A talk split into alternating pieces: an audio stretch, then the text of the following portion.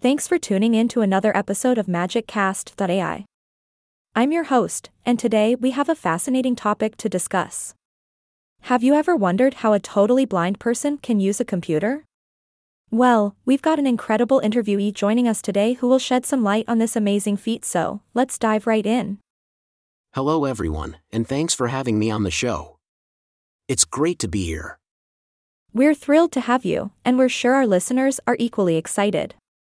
Now, before we jump into the details, could you tell us a little bit about yourself and how you gained expertise in this field? Absolutely. I've been blind since birth, so I've had the opportunity to navigate the world of computing solely relying on alternative techniques. Over the years, I've become proficient in utilizing specialized hardware and software that allows me to interact with computers like a pro.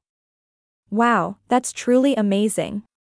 So, let's start with the basics. How do you actually type on a keyboard if you can't see it? Great question.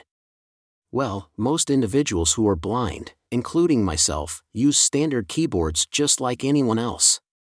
We rely on our sense of touch and memorization to locate the keys we need.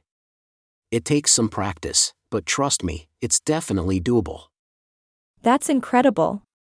I can't even imagine the level of skill and dedication required for that. Now, what about reading the text displayed on the screen? Ah, yes. This is where speech output systems come into play. These systems read aloud the text on the screen for us. It's like having a personal assistant who narrates everything that appears visually. It's pretty fantastic. Absolutely. I mean, having a virtual assistant reading everything for you sounds like a dream come true.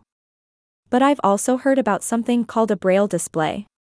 Can you tell our listeners what that is? Of course. A Braille display is a special device that translates screen text into Braille. It has a series of small, vertical pins that move, creating Braille configurations line by line. It's an excellent tool for those with advanced Braille skills, allowing them to read quickly and even perform detailed editing. Plus, it's so quiet that it doesn't disturb others in the work area. That's absolutely stunning. I can visualize the power and freedom a Braille display brings to blind computer users. Now, what about printed materials? How do you access them? Ah, yes we have scanners with optical character recognition that can read printed material and store it electronically on the computer.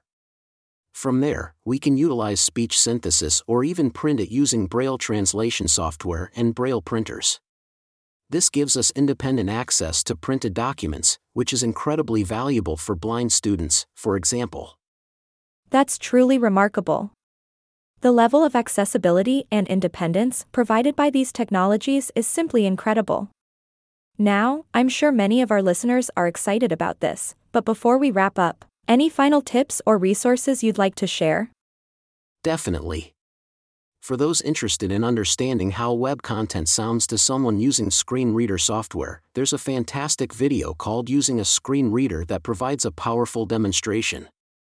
Additionally, there's a wealth of accessible web page characteristics that designers and developers can follow to ensure an inclusive online experience for blind users. Amazing. Thank you so much for sharing those insightful tips and resources. I'm sure our listeners will find them extremely helpful. And with that, we've come to the end of another fantastic episode of MagicCast.ai. I want to extend a heartfelt thank you to our incredible interviewee for joining us today. My pleasure. Thanks for having me. Remember, just because someone is blind doesn't mean they can't conquer the digital world. With the right tools and support, the possibilities are endless. Absolutely.